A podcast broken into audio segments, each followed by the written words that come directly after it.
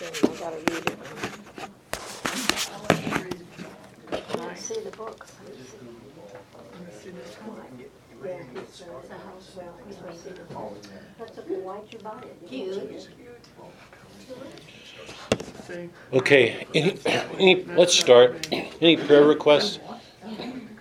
For Any- the repose of the soul of Mary Rossman's sister. She died yesterday morning. Don's Oh. sister-in-law. Oh, okay, thanks, For the family. thanks. Um, I'd like to get everybody's prayers this week. I have to go back in for a retest on something. oh, It's not fun. There's nothing, you know, just, you've got them, you'll have them. Anybody else? I have Yeah, one. Mary's uh, I told him. She, yeah, she told, what's her name, Don? Carol. Carol. Um, I just wanted to say thank you. I know that on and off you all have been praying for a house for me. Well, I got it in space. Lots of work. are you glad you have your house? Oh, we're not gonna hear your moaning here. We're not gonna hear. By the way, we weren't praying for the house, we were praying for you. Well, Right. then you got me. Glad to have you. I'm most appreciative of all your help. I really am. Yep, you're welcome. Glad to do it. Glad to help, and Suzanne, I know, was a big help. Name of the Father, Son, Holy Spirit. Thank you again, Lord, for the gift of our life from you, the gift of yourself this morning in the Mass, and your words to us. Um, it's an amazing reading. It's that moment when you ask the disciples who the people say you are, and they don't see it, and the disciples don't, and Peter does. Um, it's the beginning of something extraordinary for him that's going to lead to real suffering. um, so often it is for us, just when we think things are going well, um, we're called to a cross. Um, give us the courage to enter it. I've got to say this on a personal note, sorry. When you think about, sorry, I'm out of the prayer for a second. When you think about the stigmata and the people who have been given it, what a great honor for them to share in your suffering. Um, that's the stigmata. Um, help us somewhere to make a place in our own hearts to know that it's an honor, God, that's it, that it's an honor to suffer with you. We complain all the time when we face suffering. We shouldn't forget um, that you allow for it. Um, when it comes to us, um, help us to make a place to know that we're being honored to share that suffering with you. Um, it'll change us, make us more able to love the way you do. So let a blessing be upon all of us for that effort. Um, we ask a special blessing on Carol. Receive her into your kingdom if she has a time in purgatory. Let our prayers speed her. That's, that's the great gift. It's not like any one of us deserve it, but so often things are given to us that help us, whether we deserve it or not. So let our prayers help her um, so that she can um, approach you and know the joy of seeing your face. And bless the family. Let them all feel a joy somewhere in their sorrows, knowing that she's with you. Um, we ask a blessing on Sue. Um, surround her with your protection. Um, whatever she faces, um, help her to go into it with a good heart. Um, she has our prayers. And we offer um, all of our, collectively, our thanksgiving for Barbara's new house. Um, sustain her in all of the work and whatever other discoveries she makes besides diamonds and things like that. Um, let it be a treasure for her. And, um, a new life is opening to her. Bless her and all that she's about to undertake. We offer these prayers um, to you, Christ our Lord. Amen. Um, I'm going to do this. Um, Shefali had a question that I want to get to. Um, see if I can fit it in here. They're on, Don. Thanks. Quick review, as quickly as I can. bonum est diffusivum. It, it's really, um, it, it's a Latin phrase that um, Boethius would have known well. Goodness is diffusive. You got that from Plato, and um, and everything we know about Christ from Christianity would only reinforce it. Um, Boethius's argument that is that God is a good God. He didn't create anything bad. And we saw from Boethius, and we've been seeing it every work we've read, God's at work in the world constantly. He's never not at work. So goodness is diffusive. It's diffusing. It's flowing into the world, whether we see it or not. Bonum est diffusum. There is no fortune that's um, that's not good. There's no bad fortune. He's at work. So, what the amazing thing that God is doing is that he, he, he, he works in a way that protects our free will. So many of the Protestants don't see it that way. They believe that we've lost our free will. We don't. We believe that we have it, that the Spirit is solicitous. He, he's careful of us.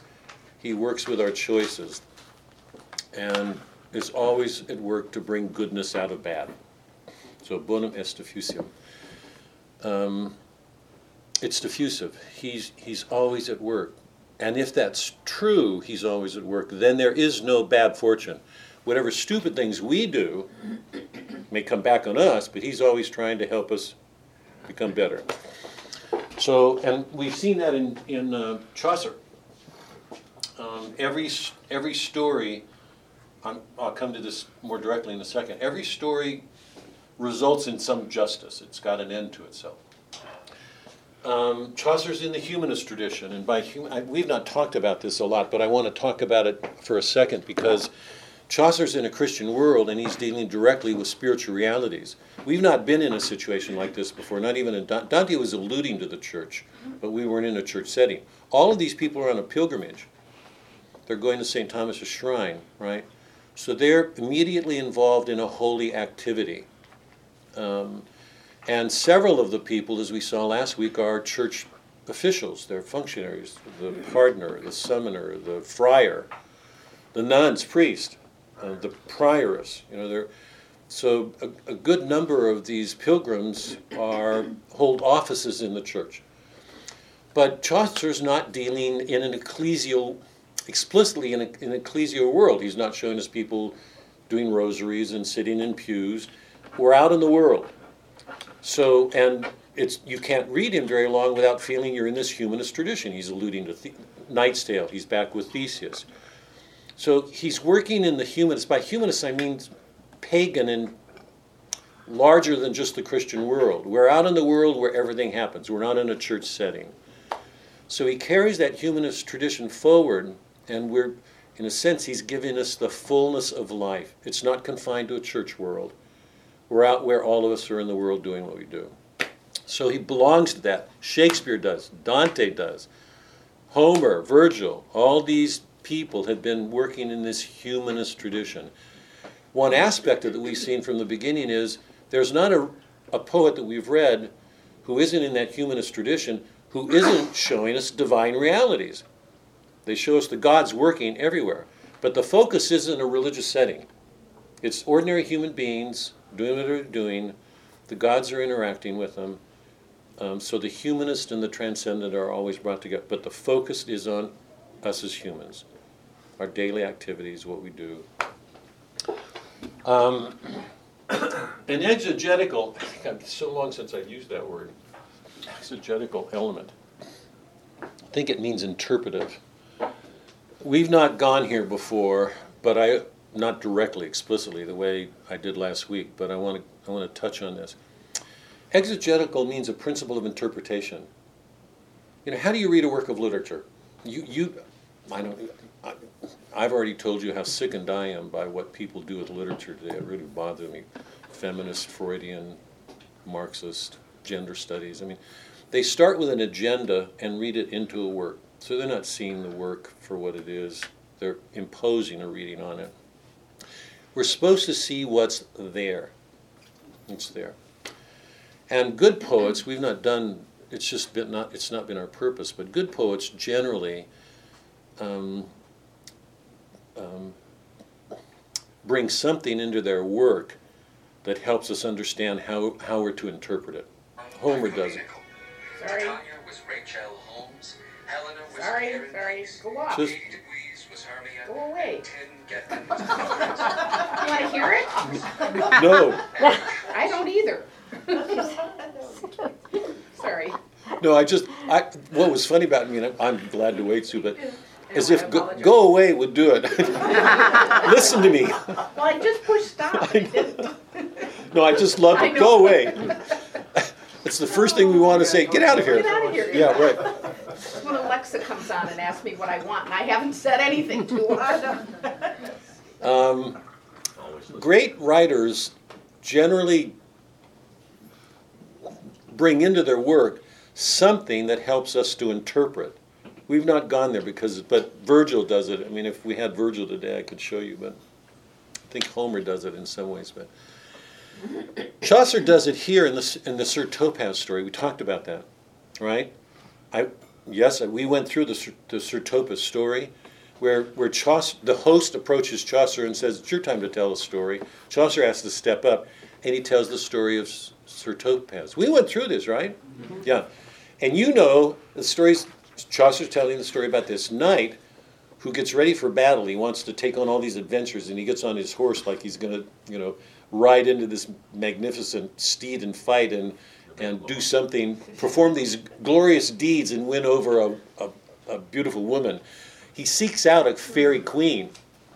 Well, the funny, the comic part about it is he's writing. He's describing the flowers and describing the birds and the grass. Nothing's happened. It's, it's all these flowery, and you know that there there are people who write poems like that. They're they're sentimental. They're just feeling full descriptions of, but nothing happens. He meets a giant, confronts the giant. He says, "I don't have any armor," and he runs. Doesn't it? He's a knight. He has no armor. He runs off, and at some point, finally, the host says, "Shut, go away, stop, Stop. stop." You're and and moreover, these I can't. I should read it. These rhymes are. Oh, he said it's purgatory to listen to your rhymes, and this is Chaucer. He's the one who wrote this book. So if you're paying attention, you know his rhymes are extraordinary. He's writing simple declarative stent- sentences. Imagine doing that and rhyming every two lines. Easy to do. So the host is saying, oh, these rhymes are purgatory, and tells him to stop, and then Chaucer goes on to tell the story in prose. Now, why did Chaucer do that? Because he's showing us what constitutes a story, and moreover, he's calling attention to the form of it. So for Chaucer, by parody, he's making it clear something has to happen. A story is an action. We, said that from Aristotle. It has to be this thing and not another. And I, my, my way of illustrating it last week is remember, if we, if we cut off any of those stories in the middle, if we cut off the Reeves story or the Miller story, if we cut off Hamlet, um, when, uh, um, when Hamlet puts on the mousetrap play to catch the king, if it stopped there, take any story, cut it off the middle. You, we, we would just be left bewildering, asking ourselves, why read this? What do we? There's no point. Every story has to have an end in view, an action. It has to be one thing, not another. A beginning, middle, and an end. And good stories generally have a tension. Something has to be overcome. Because otherwise we don't we don't have any of those moments of self-knowledge, self-revelation that are so important in literature.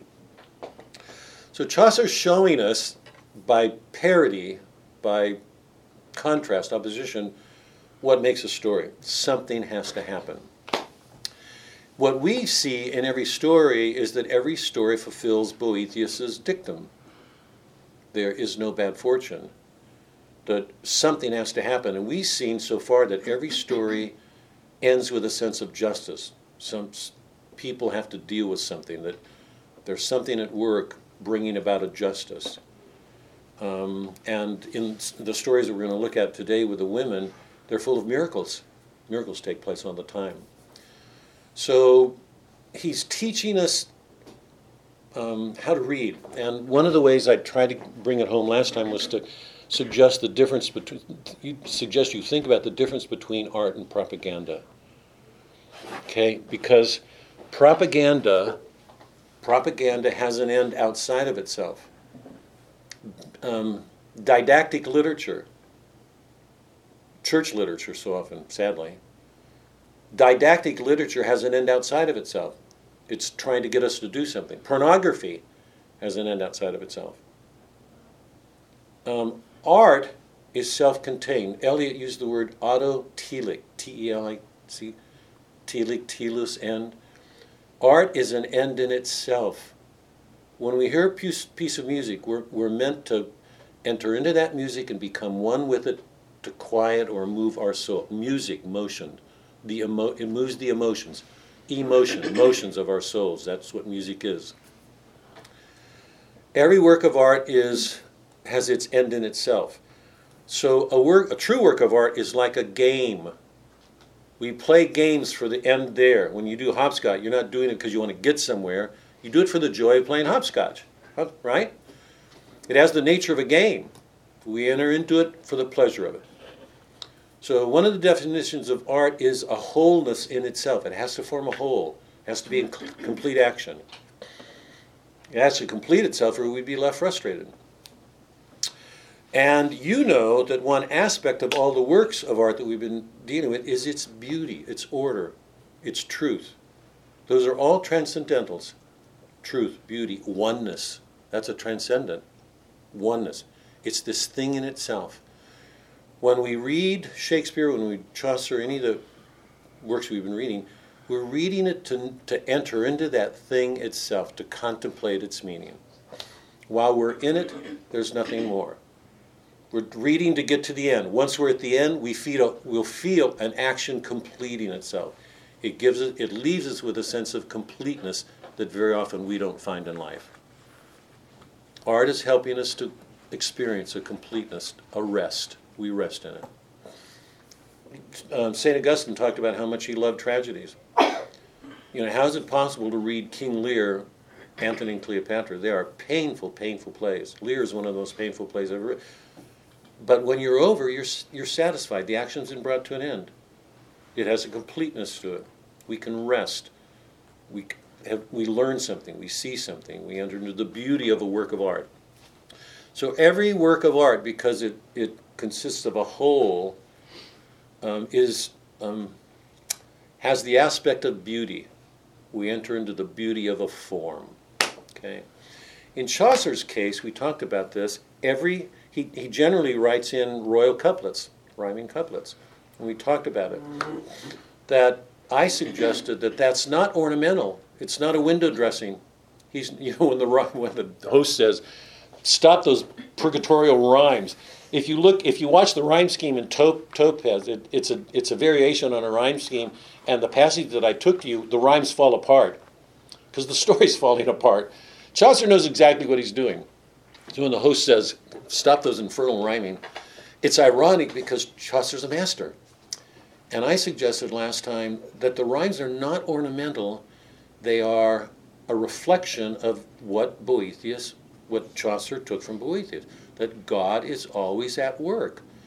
No matter what he's talking about, if you go back to the Knight's Tale, when Arcite was being buried, you remember everyone was grieving, and I, I read it so you'd hear that you can't you can't weep at that. You can only laugh.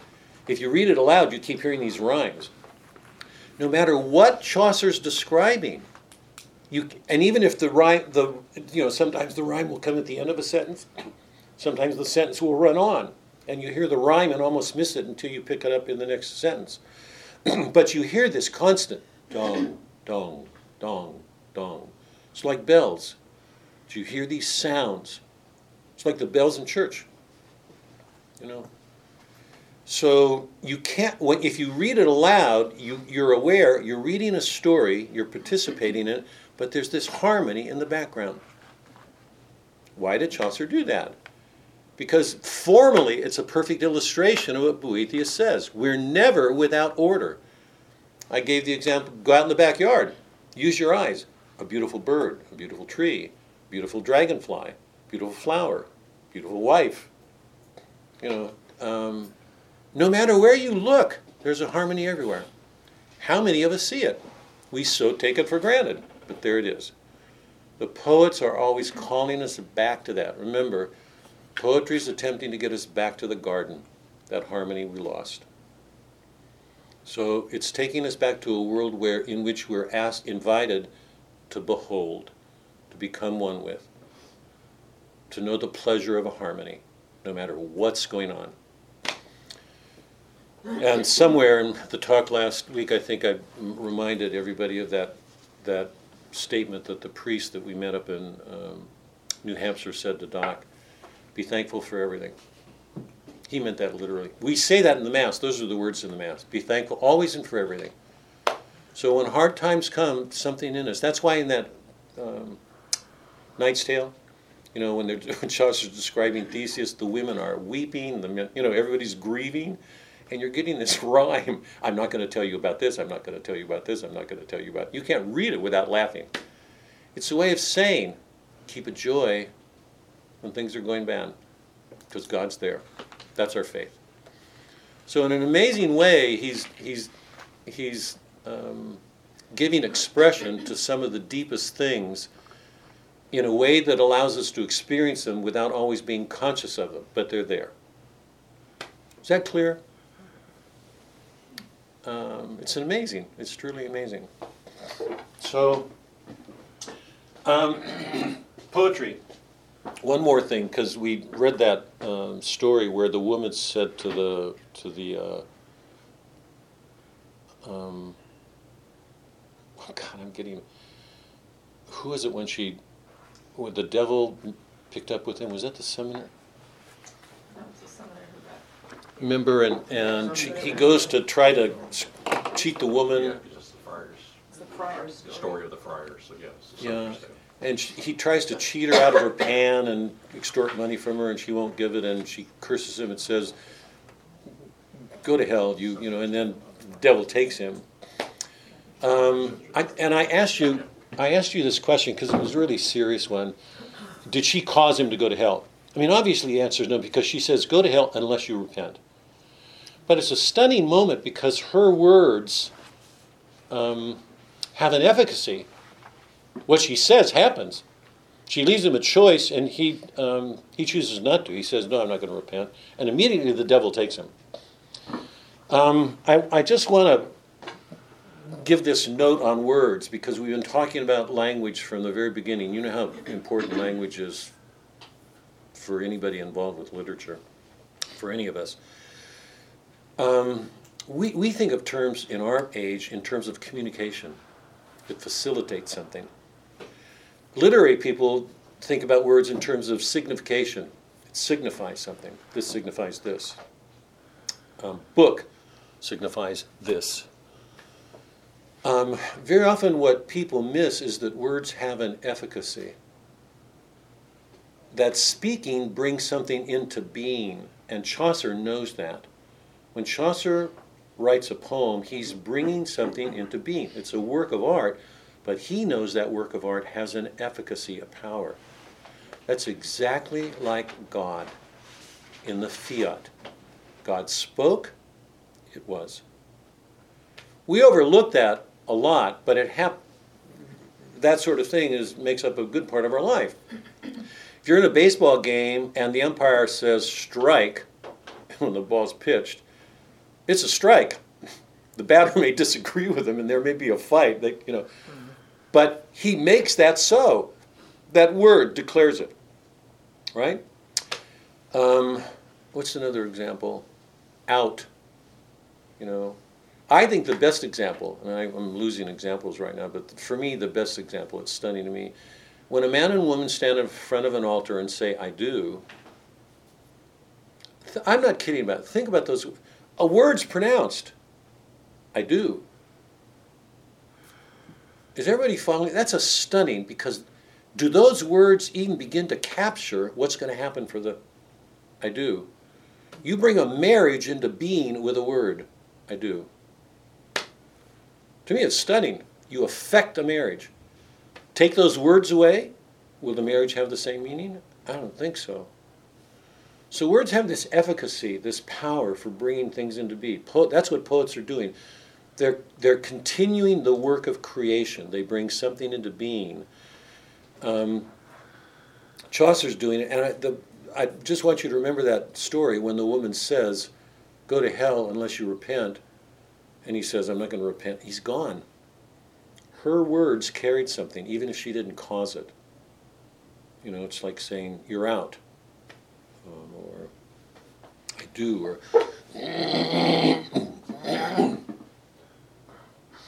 Okay. Last thing, and then we'll look at the women. Um, God, my mind is just. Um, the, um, I think it was the, yeah, time before when you're doing the Reavers and the Meaver, the, the Milderstown and the Reavers, and I was reading those stories about Allison sticking her rear end, you know, and letting a fart, and it was described as being thunderous, and then um, um, Absalom goes away and he comes back, and Allison goes to the bathroom to pee, and um, Nicholas sticks his rear end out, and Allison takes that branding iron and fries his rear end, his his arse, you know, and and the story in which the friar um, puts his hand under Thomas's rear and he farts on him, and then says he will give something to the friar to the house um, when he can divide it into 12 and he's left with this conundrum. It's really funny because it's presented as if it's a real conundrum when obviously it's not. Chaucer's just having fun because of the stupid way people get hung up on language you know how do i do this what's the way it's like listening to two scholastics in the scholastic age with two scholastics arguing about each other over practically nothing um, where am I going? Oh, and it was a question in my mind. I, Suzanne told me as we because we so often talk about classes. She, she, because you know that I'm so often when I'm reading a passage, I'm just looking at the passage. But she said she saw some heads go down, a little bit embarrassed when I was. I just want to say this because I can't remember if I said it last week, but did um, did Christ eat? Yes. Ever eat? Yes. Did he never not go to the bathroom? all all the time, one would hope. Christ had the same bodily organs all men have. I hope that's clear. Yes. He was a man.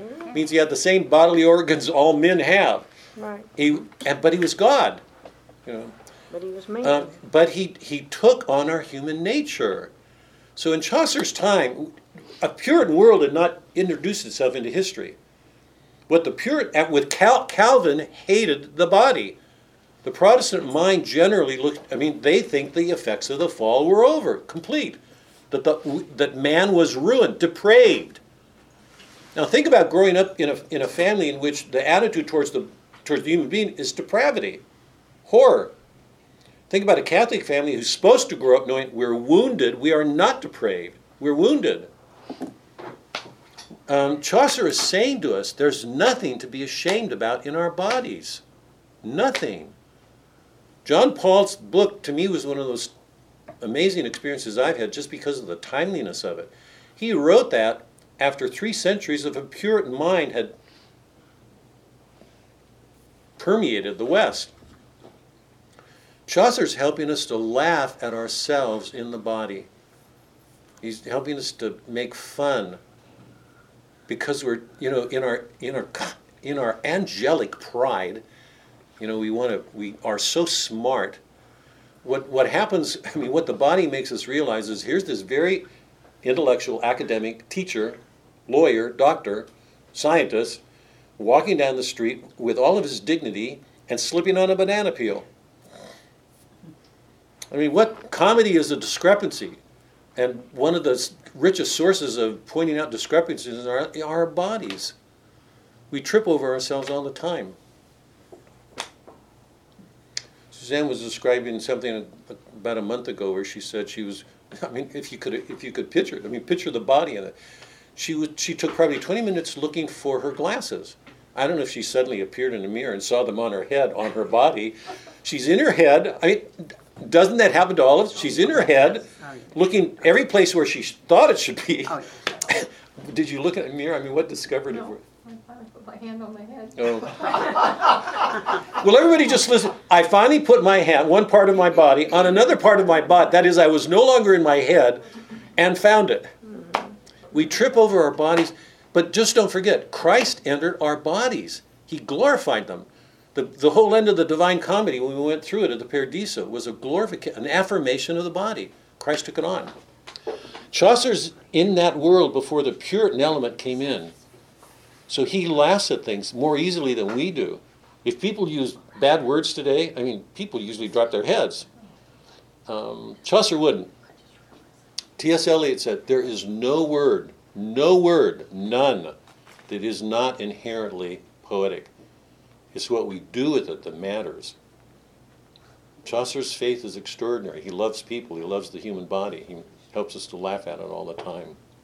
So, Father, give your question. Because I I thought. think you answered in. No, I want to, because, come on, what you, you had, you had a question. I want you to ask us. I think it's really important. So the pardoner's tale, um, the three thieves come upon the pot of gold. But according to Boethius, all fortune is good. But because of the fortune that they found. The gold. they- The gold. Yeah. They all end up, um, killing each other. But I think you answered that because it wasn't, it was their decision that How did I answer it? Where did I answer it? early on. It's like, boy, if I could have just waited. Because you were talking about Boethius and you were saying, you know, God is always at work and um, it's the choices we make that bring about bad. But the fortune's there, they could have Right, divided it and right, had right. fortune and goodness. Yeah. What I was thinking, of, yeah, no, what I was thinking about is when I mentioned the, uh, who's the one who's, it, it, it's not the friar who, to, trying to extort money from the woman in the pan. Yeah, the. Is that the friar's tale? Yeah. Yeah, because you, you know, I mean, that's that's a moment of fortune. She says, "Go to hell unless you repent," Right. and he doesn't. So the, remember, the the extension of that "all fortune is good," or "no fortune is bad," is um, because another way of saying that we got it explicitly in the in the the Knight's Tale with um, Theseus. Make a virtue of necessity. We, we are asked to act like God. So no matter what we're facing, no matter how bad it is, I was laughing at it because I was thinking garage door goes out, the ice things, you know, things are not the way I want them, we're grumbling all the time. What Boethius is saying is we can't control fortune, even though we'd like to think we can. There's a lot we can control, but there's a lot we can't. Take advantage of every moment to, to make a virtue of it. That's why, you know, in the prayers for death or sickness or to, to, to always be thankful. Because when we get to a point, if we get to a point where we make that black, it's something we're bringing to that moment, um, not the moment itself. So when the guy, when she says, go to hell unless you repent, it's, it's a moment of fortune. I mean, he's got a choice. He chooses bad. And so do the thieves. They kill each other. They kill each other. You know. Um, it's re- I, I'm so glad you brought it up because we're gonna we're gonna look at something like that in the stories involving the women because there are choices that um, involved in what they do. The, one of the serious questions is. Um, are they doing, you know, your, your question goes so to that. Are the, are, are the way these, the ways they respond to the situations they're in reflective of a virtue or, I mean, what are their choices and what they do? Wife of Bath, Dorigen, you know, any of the women we're looking at, what do they do? Can somebody with a bad heart, who, whose motives are bad, will that person bring a good out of the circumstances he's in? Will his for remember Dante's line, the women who have the intelligence of love? You can't you can't hear that kind of person, whatever that person does with reason, without hearing love. Look at the political debates going on today. Is what you hear the intelligence of love, the reason of love? What I'm hearing is hatred, envy, vindictiveness, lying. And they're all using reason, both sides. We were just doing Merchant of Venice at um, Elizabeth Ann Seton, and we were going through the courtroom scene. and watching the Christians use reason and Shylock. They're all using reason. But if you looked at the, the emotions, the motives behind their reason, the last thing you could say is reason is expressing love. Reason can be witty, it can be smart, and still be arrogant, proud, envious. So, what we do with our circumstance, fortune, matters. What, are, are we trying to bring a good out of it or not? And and in both of those examples, in the Friar's Tale, if that was the one, and then the, you know, the, whatever the Pardoner's Tale, um, I mean, Chaucer is showing us. It's really interesting because, uh, and it's I, I made the point last time. It, it's a it's a serious question whether any of the pilgrims are damned, lost souls. But in two stories we read last week, they were dealing with characters in the stories who were lost souls, who were damned. We're going to go outside of that in just a minute because I'm going to raise a question about it. But can we go forward? Can we look at the women? Do you have any more questions about what we've been doing? You should stop that. You are too good. Your questions, your que- I know. Yes, her questions have always been good. Church, good, what's that last word? Good, church, Functionaries. functionaries. What's the matter with your eyes? Bad, bad, blurred. My writing is getting impossible. It's just getting worse and worse. Worse and worse. It is. I agree. Doing as much for us. You said it, I just agreed.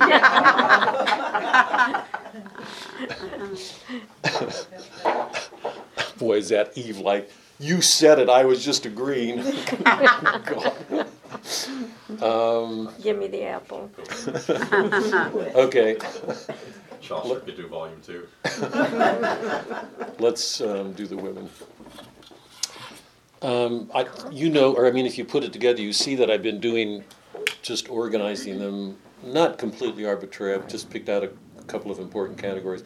The first four stories, first three stories, I treated as um, Chaucer's movement into our ordinary human world.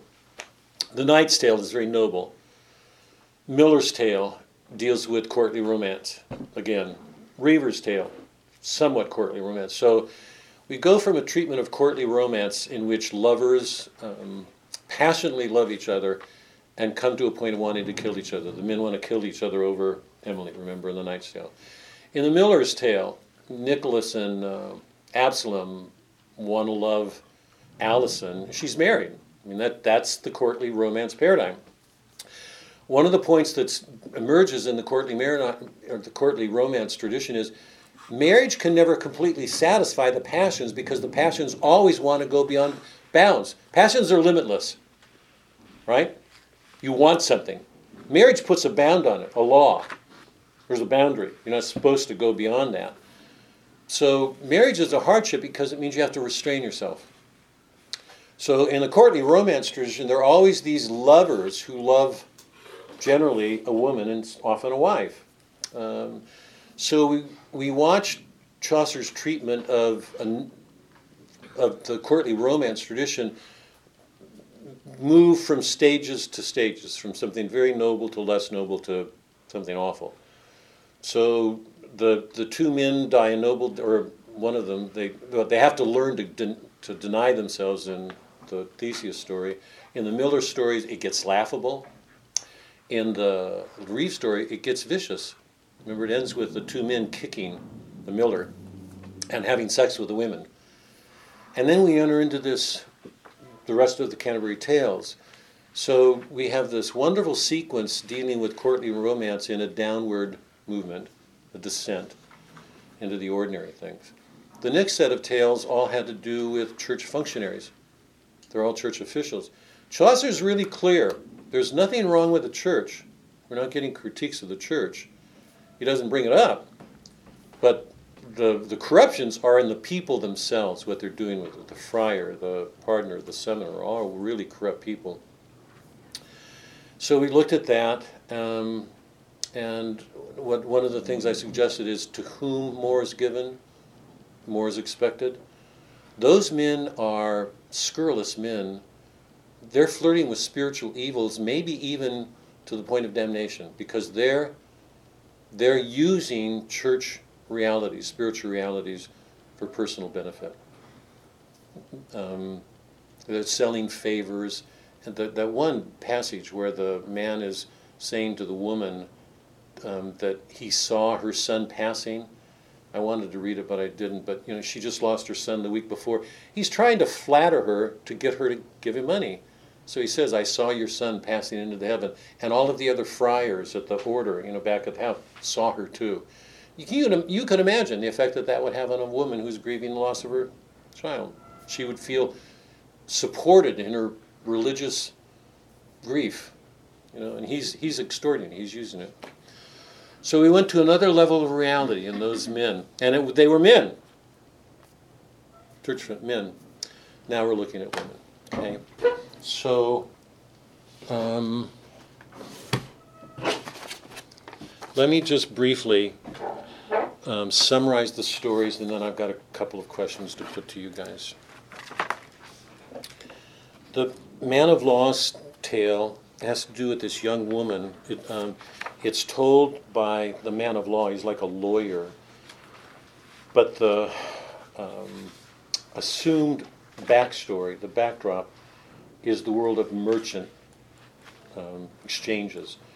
He tells the story of these merchants going to Rome and um, um, from Syria, and they are so taken by Constance that when they go back to Syria and tell their sultan about this woman, Constance, sorry, with this this is new for me. Um, the sultan is so taken that he wants to marry her. And when the um, Constance's father, the emperor, hears about it, he, he, he's not going to let the marriage go through because he's Christian. When the Sultan hears that, he agrees to convert. So he converts to Christianity, but his mother is so outraged, she says, I would rather die before I deny the law, the Muslim, the Islamic law. So the, the, her son, the Sultan, has all the court convert.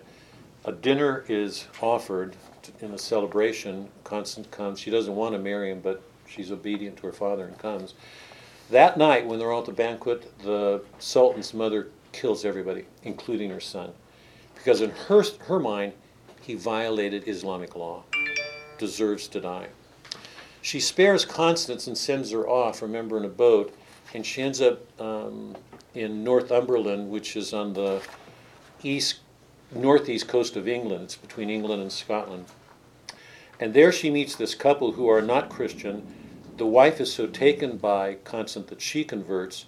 And one day, when they're walking on a beach, a blind man, a blind man recognizes Constance. She's not been there before. He knows who she is. The husband's taken by the miracle, and he converts. Um, a king or a knight falls in love with Constance and declares himself. She re- she refuses him. I, I, didn't do a, a summary in the in the uh, in the study guide gave you. Um, she refuses him. He's so outraged that he, and he's tempted by Satan. So that night he sneaks into the bedroom where Constance and the wife are sleeping and kills the, the wife and plants the dagger next to Constance. So the next morning he puts the blame on her and everybody thinks that Constance, or a number of people think that Constance actually killed this woman. The son comes home and hears the story, and he's not convinced by the knight, so he asks for somebody to bring a book. When the knight puts his hand on the book to swear, he's struck down dead. And um, the, the king is so taken by what happens and, and by Constance's virtue and her beauty that he marries her. He, let's see, I'm getting away from this. They have a child together. He has to go off to war and the mother of the knight who was struck dead is the mothers are not coming off very well in this story. Remember, the Sultan's mother killed everybody. The mother of the knight that got struck down is so full of hate, she wants to kill um, Constance. So she sends letter to the king while he's away, lying to her. King says he's going to be faithful anyway. And she forges letters coming back that justify sending Constance off. So once again, she's put in the boat, a same boat, and set off to sea. And remember here that we were doing this with the merchant. If ever, if you guys ever enjoy Pericles, you want, or Shakespeare, you want to read the play Pericles. It's one of the late romances. It belongs in that group of plays that I call sacramental, with um, Winter's Tale, Twelfth Night, and per- Pericles is an extraordinary play. If you if you've read the Constance story, you'll and read Pericles, you'll see the similarity. Constance spends a lot of her time at sea. And those of you who remember the Odyssey, remember that the greater part of the story takes place at sea. The sea for all these poets is represents the shifting world of fortune. It's the unknown, shifting. You can't control it. It's not our home. The sea is not our home. It's where it's not where we belong. Land is our home. That's where we belong. But the sea is and constantly in literature, it's an image of something shifting going on that we don't always see. So if there are spiritual realities going on, the sea is an image of it. Um, for Dante and Shakespeare, the sea is often associated with grace. You can't see it working, but it's there. In almost all great writers, um, the sea, the sea as an image represents something's changing that you can't see. Constance is always at sea. She's always under the protection of God. She was spared in the first time, she's spared the second time, now she's at sea again. So, in some ways, we're meant to feel that something inwardly, inwardly, is happening with her in all these instances. The, in the top of the uh, Paradiso for Dante, just before he sets off into the heavens and the paradise up the heavens, he talks about his trip in terms of a sea. And he says, Be careful. And he's warning us off. He says, You don't want to accompany me in the rest of this journey because it's really, da- unless you've got a really strong faith. Because he's entering a sea, a, a world of, of intangibles, things that are hard to get a hold of, that are going to test his faith. So she's at sea once again. Um, meanwhile, the emperor is returning from having gone to the Sultan's land and executed the people there for killing all the Christians. Remember all the Muslims that had been killed. While he's at sea, he comes across uh, Constance's bark, picks her up, and takes her to Rome. While all of that's going on, the king who married Constance, um, remember um, the, the, the mother of that knight took her off, the king returns. Um, when he returns, um, he kills the woman, the mother, for what she did. He goes to Rome to confess, to repent.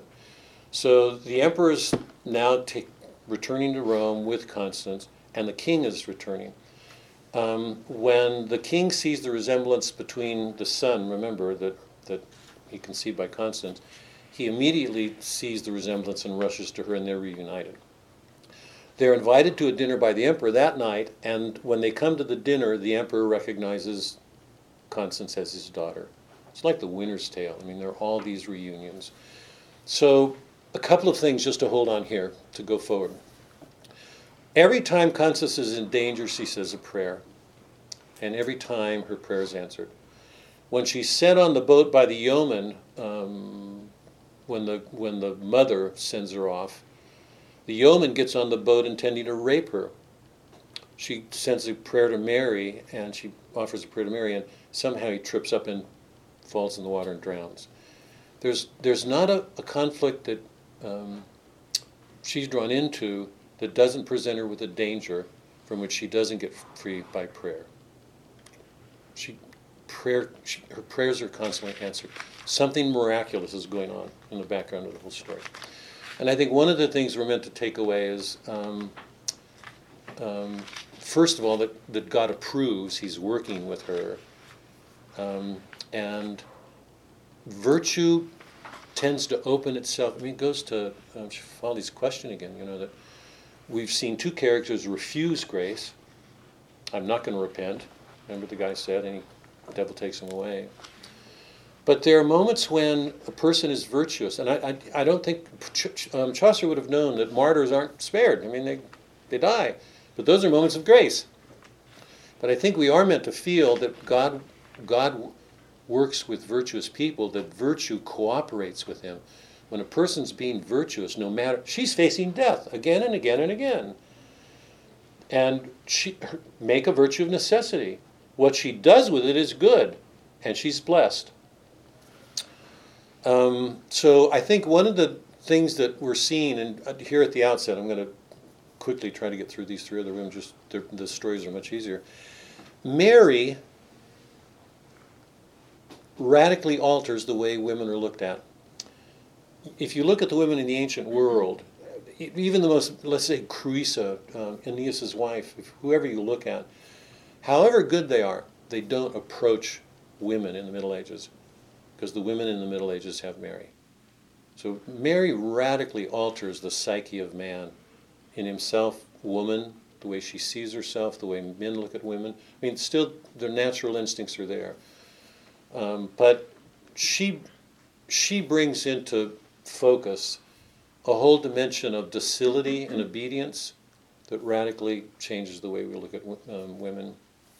And Constance exemplifies that again and again and again. She's trusting, prayerful, virtuous.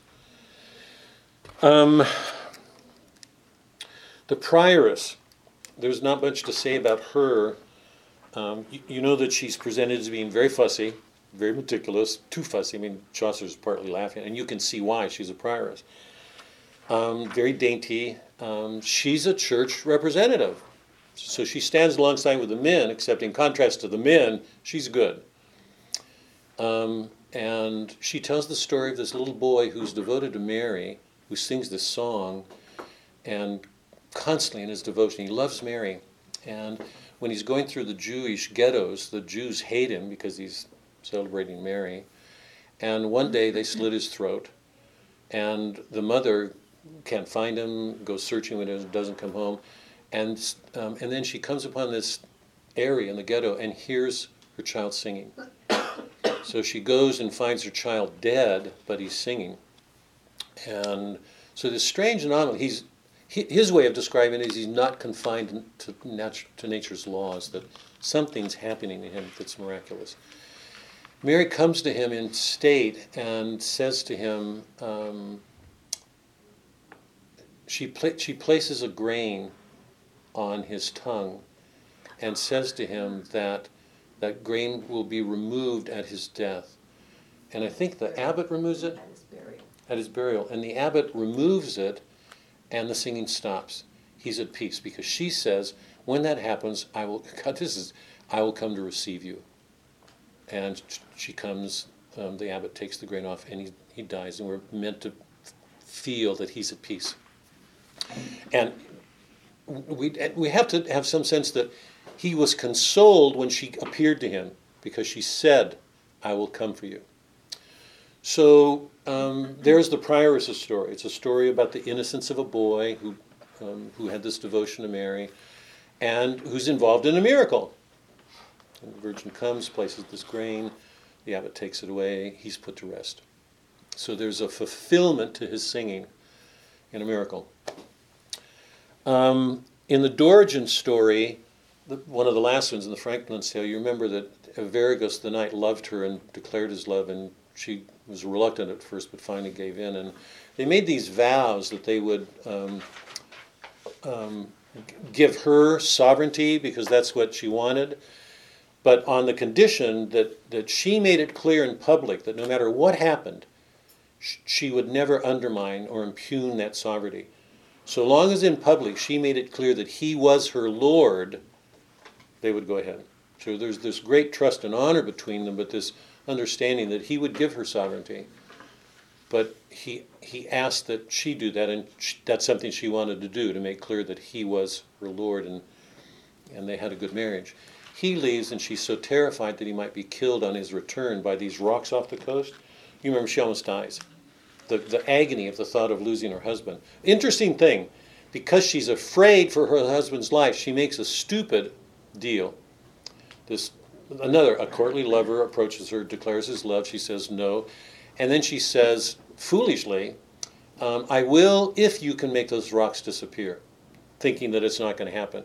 Well, he gets a magician, a law figure, a student, who can work illusions. He's by, he's like a poet. He, he work, this is Plato's image of the poet. He works these illusions. And he makes the rocks disappear. So Aurelius comes to make good on the agreement to make love with her, and she has to face this dilemma. And it's one we see a number of women in the story um, have to face.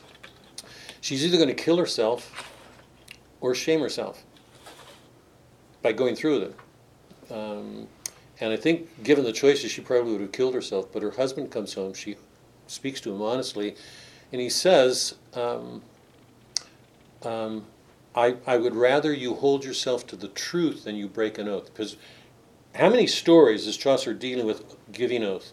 This our word. It's one of the underlying themes through the, all of the canon. We see it again and again and again. When a man gives his word, when he says something, it means it because that's the fiat. God spoke, it was. When you say I do, it's meant.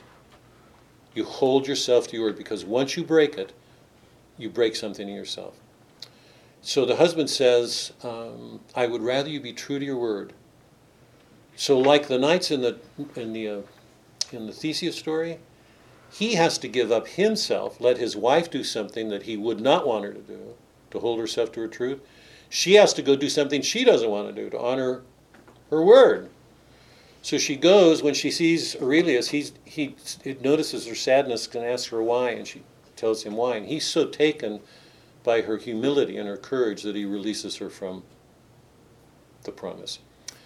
That leaves him with a, a an awful loan because he had to pay the law student a fortune to get him to remove it. He goes to ask the law student if he can take out his loan over time, pay off his loan over time. The law student asks why, and when Aurelius tells him, he's so taken that he releases him from his bond. So it's a story about people making good on their oaths, and more importantly, it's, it's a story about the efficacy of love. That genuine Christ like love can make things happen. People, people are, they, they give up their word, their money, their, they, their claims on people. So, an element of the miraculous is there that there are these amazing changes taking place in people in response to an act of love. So that's the Dorigen story. She's a remarkable woman, just a very courageous woman, and obedient and humble and um, holding herself to her word. Wife of Bath. I'm going to end with that because I want to quickly get to some questions I have for you guys. Um, the wi- if you, you all know, the Wife of Bath prologue is probably twice as long as any story in the book. She she goes on. She has a number of themes. One of them is um, one of them. One of them is that marriage, when when she's quoted, she, she by the way, she she's in a text. She's a part of a story that the, she's telling. Right, she's telling a story. In her story, she's referring to all these other texts, these stories, all of them by men who are renouncing marriage, calling marriage a woeful condition. And she's quoting all these references from the Bible to make clear marriage is not a woeful position, it's perfectly natural. And it's something that she doesn't want to give up clear because she really enjoys the sex. So one of her themes is marriage is good, the other is sex is good. What was the other? Sorry. Sex is good. Um, oh, and, and it's her. Um, that all of these men who have these awful stories about women, the weaknesses and the failures of women, don't know what they're talking about. So those are her themes. She goes on and on and on, quoting references and scholars. So she's quoting authorities, and they're all men. they're all men. So she's looking to, I want to be careful with my words here, to get support for her own life by these appeals to authority. Because that's a natural form of argument. When you're making, you, um, doctor gives you a, um, a diagnosis, you've got an authority. A lawyer does, you know, she's, she's doing what people do. Um, she goes on and on, that's her theme, and it, it becomes very clear she is dauntless in the presence of men. She is not going to be put off. When she's interrupted twice, once by the friar and once by the, the pardoner, and she tells them to shut up until she finishes her story, she's just not going to be she's not going to be put down. She's not going to take anything from men. If somebody comes up to her, you know she's just going to walk over that guy. So by the time you read the prologue, you've got this image of, of somebody who's larger than life. That's Suzanne's way of describing. It. She's a larger than life story. One of the one of the larger than life characters, maybe maybe the most large, larger than life characters in the whole of the Canterbury Tales. The longest prologue by far, so we get a, a filled out glimpse of her. So she's this energetic, dauntless woman. Um, she's gone through five husbands. She's and she goes through them, and she said the the first three um, all died. It's, I think she wore them out, and they were a little bit older. She got money out of them. She got property out of them. She used that property and money as a threat to others. She loved the last one most. Interesting. She, she's made her case against men, how prejudiced they are. Um, she, she loves the last one most because he was the one that was least willing to give her what she wanted. Um, and she describes this habit he has of reading these texts telling about all the foibles of women. She finally gets so sick of hearing him preach about how awful women are that she picks up the book, tears out three pages, and throws them in the fire. The husband gets up and knocks her on the, this is so funny. I, I'm assuming you laughed at it. Knocks her on the floor out, or, or for a second, knocks her on the floor, and she's going, You've killed me, you've killed me. And, and you get her running all this stuff by him. He's so overcome with guilt that he says he'll never do anything more again. And he gives himself to her, submits himself to her, and they love each other forever after well. So, it, it, you know, it's a good thing. It's a good life between the two of them. So when she finished, when we're through with the prologue, we get a very rich picture of this. The woman herself almost becomes a character because she's so large, you know, hearing all these stories. She tells her story, and it's a story about a knight who rapes a woman, so uses his masculine power to have his way with a woman, rapes her. Um, he's, he's taken by the king and is going to be executed. Interesting. The queen, a woman, asks that his life be spared. If he can find out what all women want. So the condition for his life is that he answer this question what all women want. He goes all over the world. He hears riches, dresses, wealth, prettiness, home, you know, all these things. And finally, on the last day before he has to return to court, he comes across the scene in a forest where this old witch is dancing with these maidens. He appears, they go off. He's left with the old hag, and um, he tells her what he's doing, and she says she can give him the answer and guarantees his life. She whispers in his ear. He goes back to the court, and he tells the queen, What all women want is sovereignty. Yeah, control over husbands. They want to be able to control their husbands.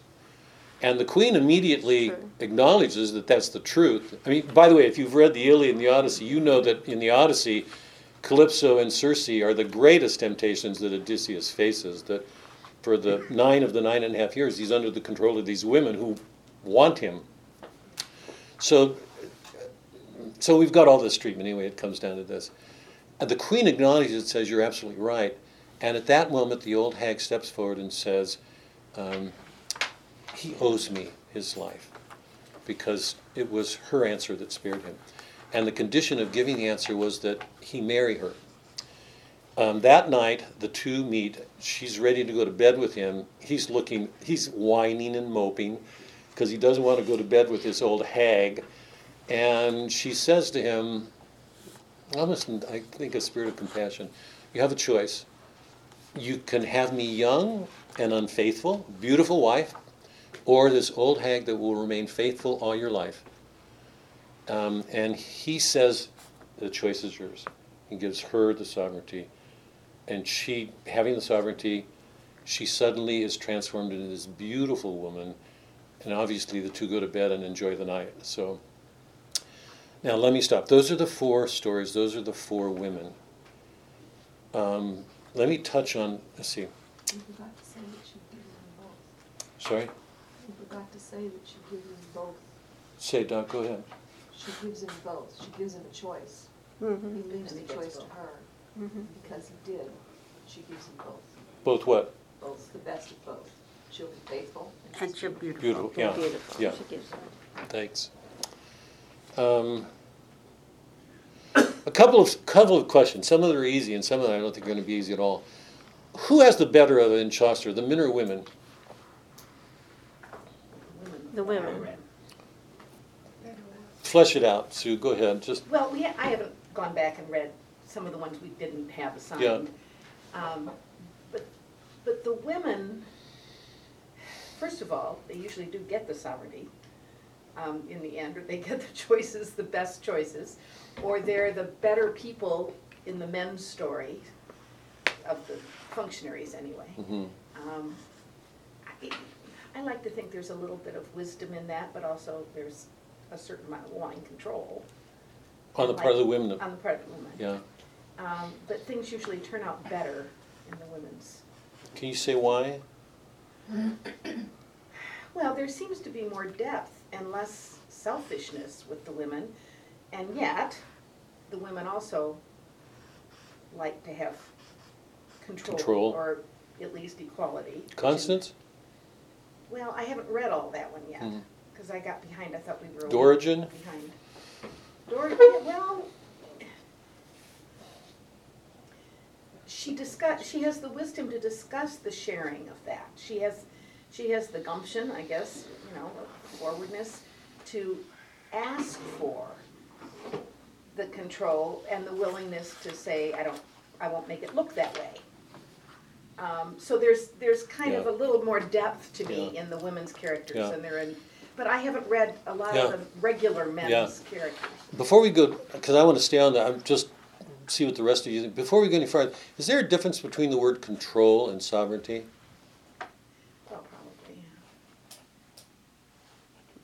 I wasn't using the word sovereignty, you did it, but in the story, it says all women, they want, I mean, he was right, the answer was women want to control the yeah, men. but the word sovereignty. I don't know where it's- you, Oh, it- it's repeated over and over. It's the, it's a word more used than a control, I think, but, but it's the You're one they use, but, but just take it for a second. Is, is there a difference or are they the same?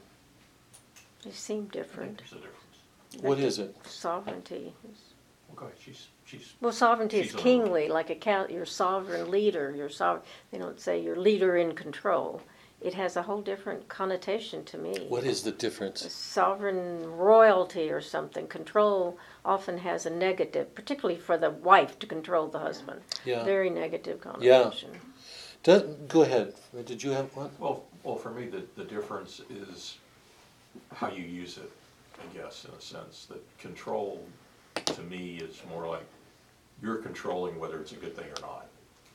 Uh, Sovereignty, in a sense, is you're in, you're in control, but you're, you're not always forcing it. In some ways, you're in control because you're making the right decisions, doing the right things, and so people defer to you. Uh, So I guess a- a- maybe a better way to say this, like, sovereignty makes me think of good leadership versus control as someone who has the ability to enforce what they want, whether it's the right thing or not. That's, Yeah. for me, that's the Kingly distinction. leadership. I think of sovereignty as being uh, King. beneficence. You know, somebody who looks out for those in his, Mhm. Not control, but in his Yeah. kingdom sovereignty. Responsibility. Yeah, Yeah, the- the- I I would say the difference is this, I mean, it's just, it's not saying much more than you guys are, but I would say s- sovereignty is an inherent authority. It's inherent in a king, it should, it should be. Sometimes it's just inherited.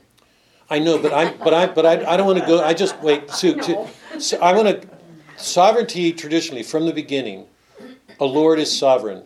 That, I mean, it goes to Linda's, ever she said, you know, that sovereignty implies an inherent power. I'm going to say it comes from Adam, Christ, God. That sovereignty is so inherent in that sense. And I think by that fact, the tendency of some, it does, by the way, does that mean all people don't abuse their sovereignty? Oh, Absolutely no, no. not. So I'm not saying that. What I am saying is the word sovereignty it tends to mean an inherent power, authority. And for anybody with the traditional sense of words, it would go back to Adam and Christ. Control often involves an ego. that, that when you're controlling somebody, you usually turn a person into a thing for yourself. So controlling another person is a very, very different thing. Now, does Chaucer play with them? Yeah, but when he asked the, you know, what, what, what, what do all women want, and it comes down to sovereignty. I mean, it's so often something like that. And, and the Dorigen story, where they give each other sovereignty. I think on Chaucer's mind, he knows that in Adam and Eve, you've got, I mean, the man was given authority over the woman, but there was no contest, there was no conflict. Their authority was inherent in both of them.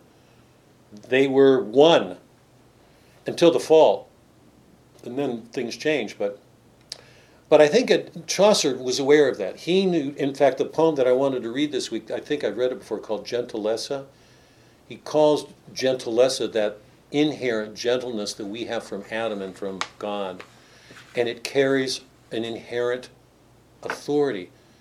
It, it I mean, what Bev said, anybody who, who is one with that authority will only be one with it when that person's working for the good of another. If, if the person uses his power for himself, that other person becomes a thing and he's taking control.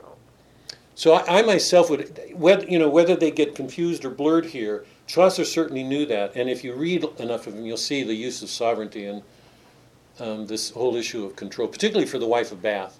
You know, but go back. Anybody else on that first question I had? Um, the women, who gets the better of it, or I've got a couple of other questions too that I want to get in. Um, um,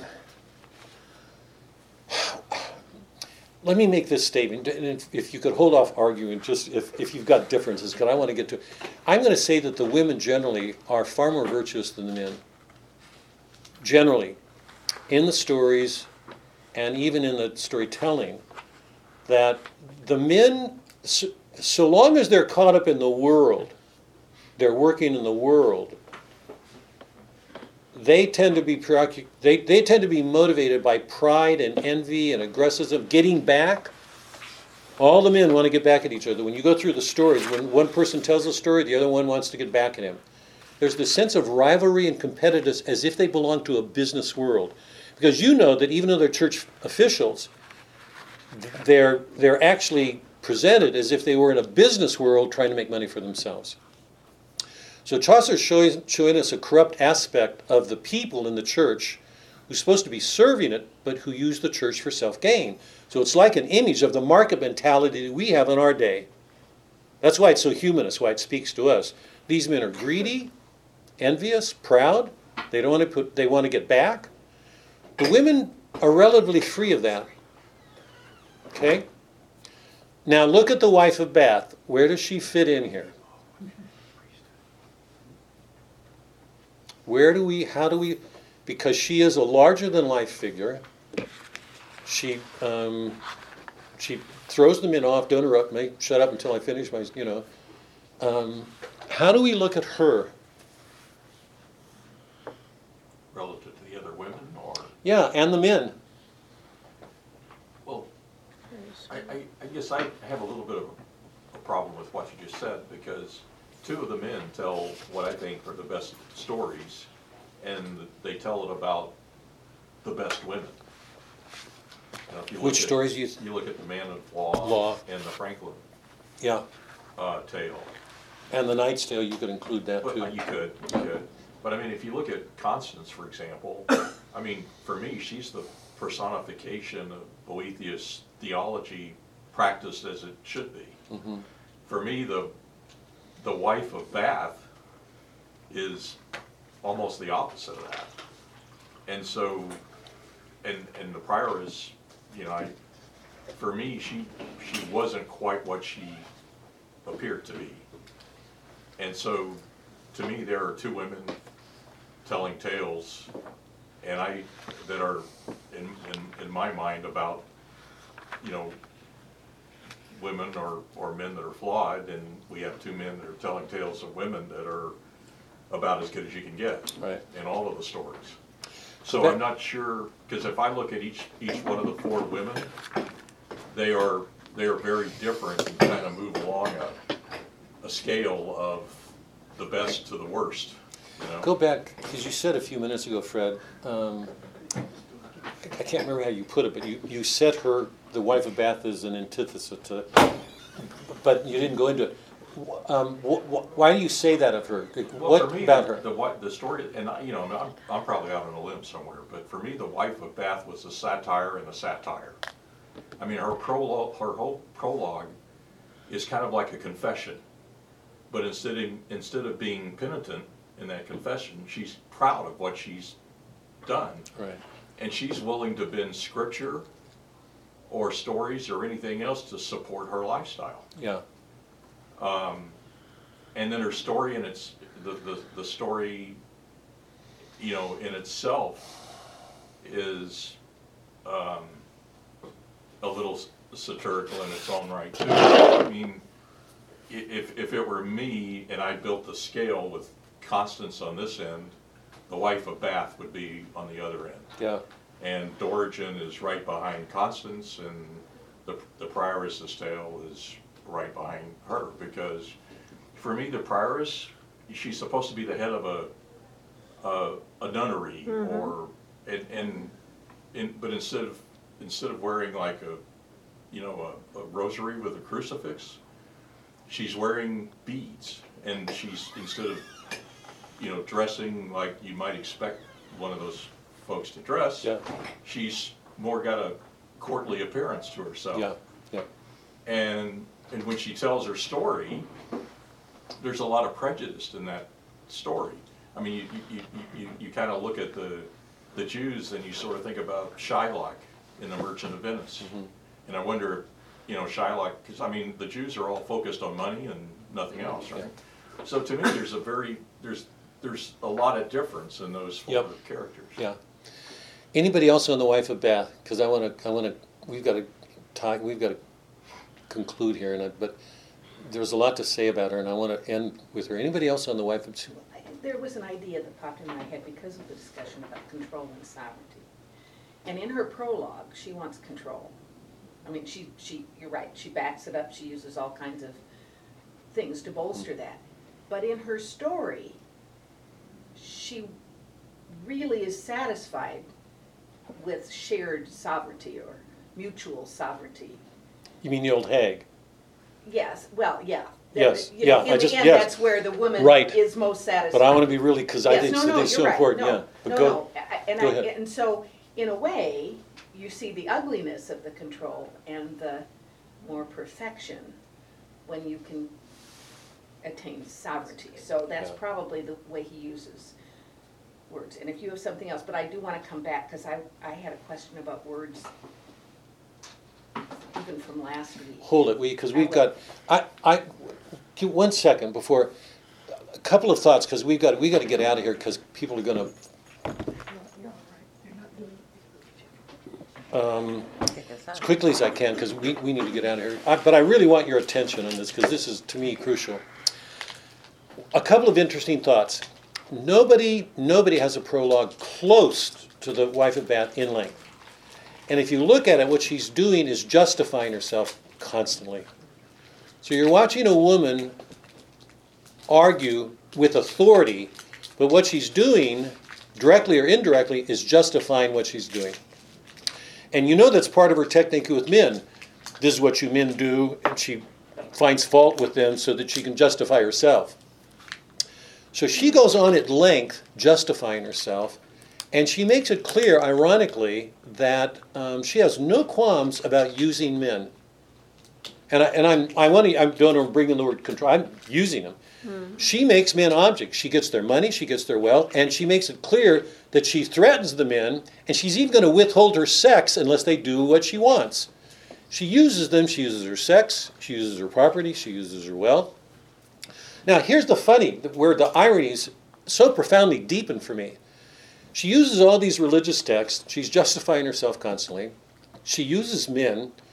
Um, she's she's in, ironically, putting herself in those lists by what she's doing. What she's doing indirectly is justifying the men, even while she's pointing her finger at it, because she herself is not the most attractive figure in the, you know, Canterbury Tales. So ironically, as much as she's using these men to support her arguments, she's actually showing how right they are. She's including herself in those texts by her own her own text herself. So hold on to that thought because I want to come back. Just hold on to that for one second. It's interesting in the story when she tells the story of the old hag that a miracle takes place, something along the line, because she's transformed. Mm-hmm. She becomes she becomes this extraordinarily beautiful thing, beautiful creature. There's something humbling about it, you know, in that exchange. Remember, he's like Arcite and Palamon. The knight has to give up his will. He owes the king of death his life. She gets it for him, so he owes her a life. He has to give up his will again. It's over and over again. The men and women, what Chaucer's celebrating in this story is a Christ like self sacrificial love. That's the ideal running through this story giving up oneself for another. Arcite, Palamon, Emily, Constance, Dorigen, Arveragus, you can go on and on. Does the wife of Bath ever get close to that? Absolutely not. The interesting thing, though, is in that story, she shows this woman, this old, ugly old hag, transformed by that night's giving her that choice. So, my question is was the beauty always. So, is this indirectly her, her story? An expression of a secret longing in herself? That she can't get to verbally with her head because he turned that head on, it's going to do nothing but argue? Is this a, an expression of a longing in her, this old hag who's made beautiful? Number one. Number two, was the beauty always there in the old hag? Or was it the humility of the knight um, who transformed it by giving her the choice? And hold on, I want to say this because this is we this going back to Plato and Christ. In the pre-Christian world, you know that the greatest virtue was justice. We've been through this again and again. It's the law, justice. Christ comes and offers his love not because it's, we deserve it as a matter of justice, because as a matter of justice, we're damned. Yeah? So justice is what's due. Christ comes in to offer his love with respect to something we don't deserve. If we did, we're damned. But the effect of what he did becomes transformative. Because loving us the way he does makes us more lovable.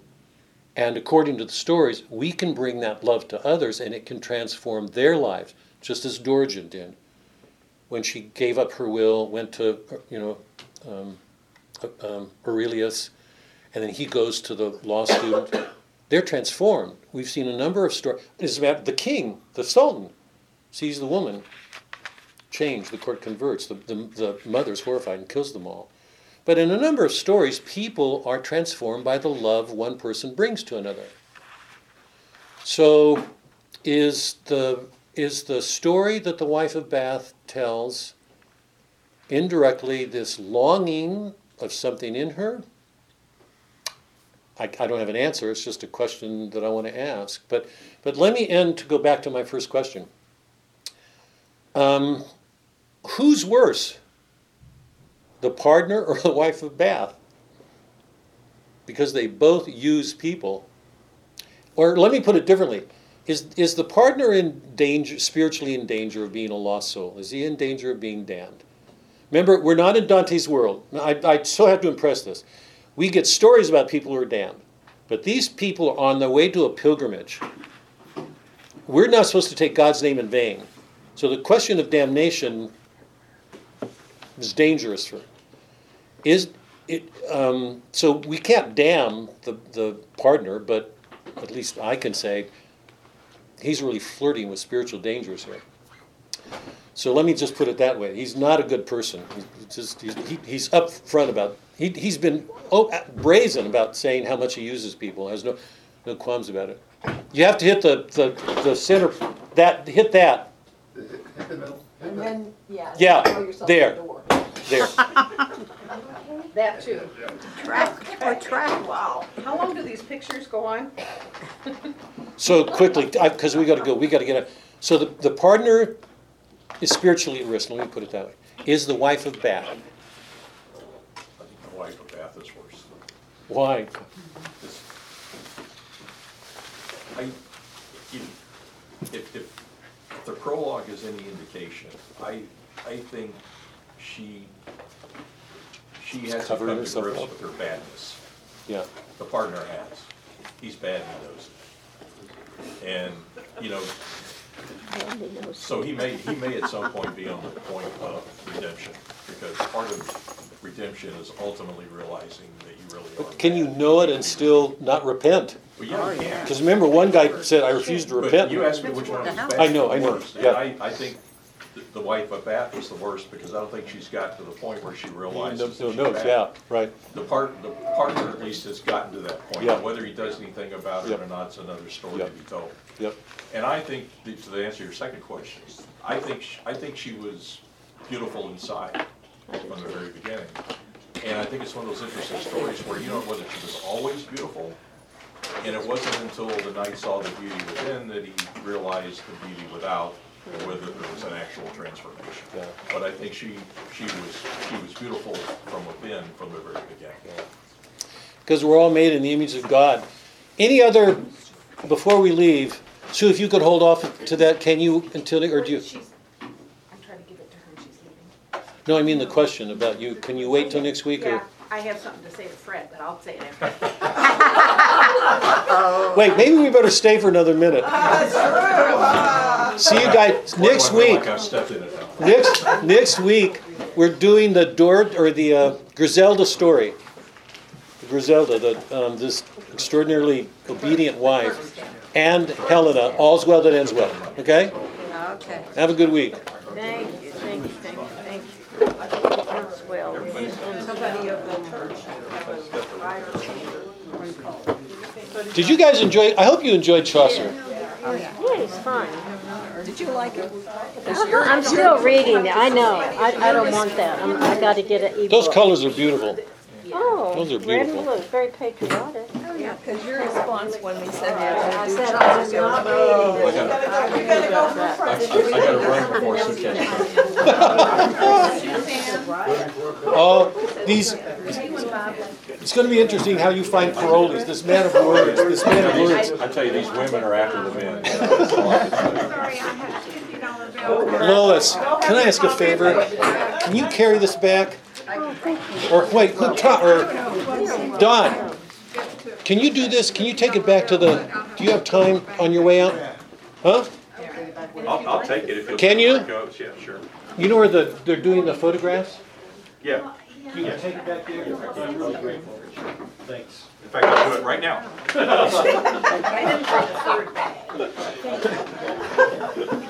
ask you if you have, uh, you have another study guide or sit Gonna on have the this confrontation. website or? Uh, we do, Yes. we do.